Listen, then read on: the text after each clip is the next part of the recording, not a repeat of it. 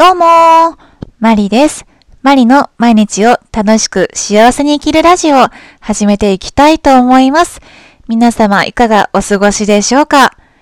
私と、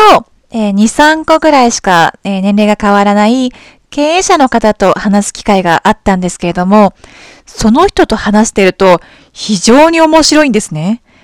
えー、知識があって、教養があって、え、ウィットに富んだ会話もできて、すごく勉強になります。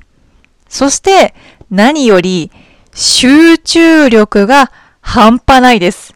どんな感じかっていうと、二人で話していて、仕事を思い出すと、一瞬でその人の意識が消えます。もう、自分、私の前にはその人は体はあるんだけれども、もう意識がどっかに飛んでるんですね。いや、それぐらいの集中力があったら、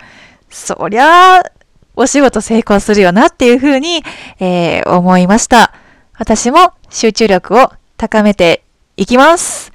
えー、今回のラジオでは、え、今までお伝えしてきた7月の道しるべ、え、7個あるうちの6個目を話していきたいと思います。行動指針のお話です。えー、6個目。やった方がいいけど、やっていなかったことをやってみる。やった方がいいけど、やっていなかったことをやってみる。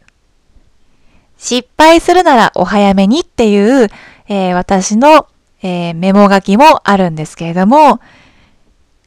これ、まあ、言葉の通りなんですけれども、すごく大きな決断ではなくても大丈夫です。例えば、えー、私で言うと、気になっていることは、体の部分的なダイエットです。普段何気なく過ごしてると忘れてるんですけれども、鏡の前に立った時に全身の、うわ、ここ私、お肉ついてるじゃんみたいな感じで見た時に、えー、私はテンションが下がります。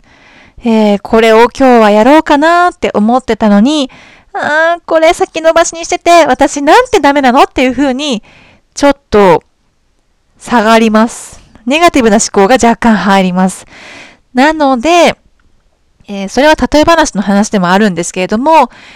自分が常にやるべきことを、えー、やっている状態、一気に全て終わらすことはできないにしても、一つ一つそれに取り組んでっている自分、えー、それを感じることによって、自分の自己肯定感、エフィカシーが上がります。そうすると、えー、自分がポジティブな、えー、ポジティブな発想にもなるし、なんかやってみようかなっていう風な、えー、思い、行動も生まれやすくなるかと思います。そして、えー、一つ一つそうやって頭のモヤモヤを消していくと、人生で気になっていること、えー、これも片付けることによって、本当に、本当に自分が心から求めているもの、幸せって思うことが目に見えてくるようになってきます。やるべきことをやるとスッキリするので、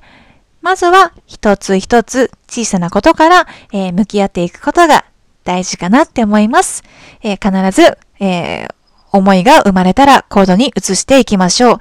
何かの参考になると嬉しいです。それじゃあ、またね。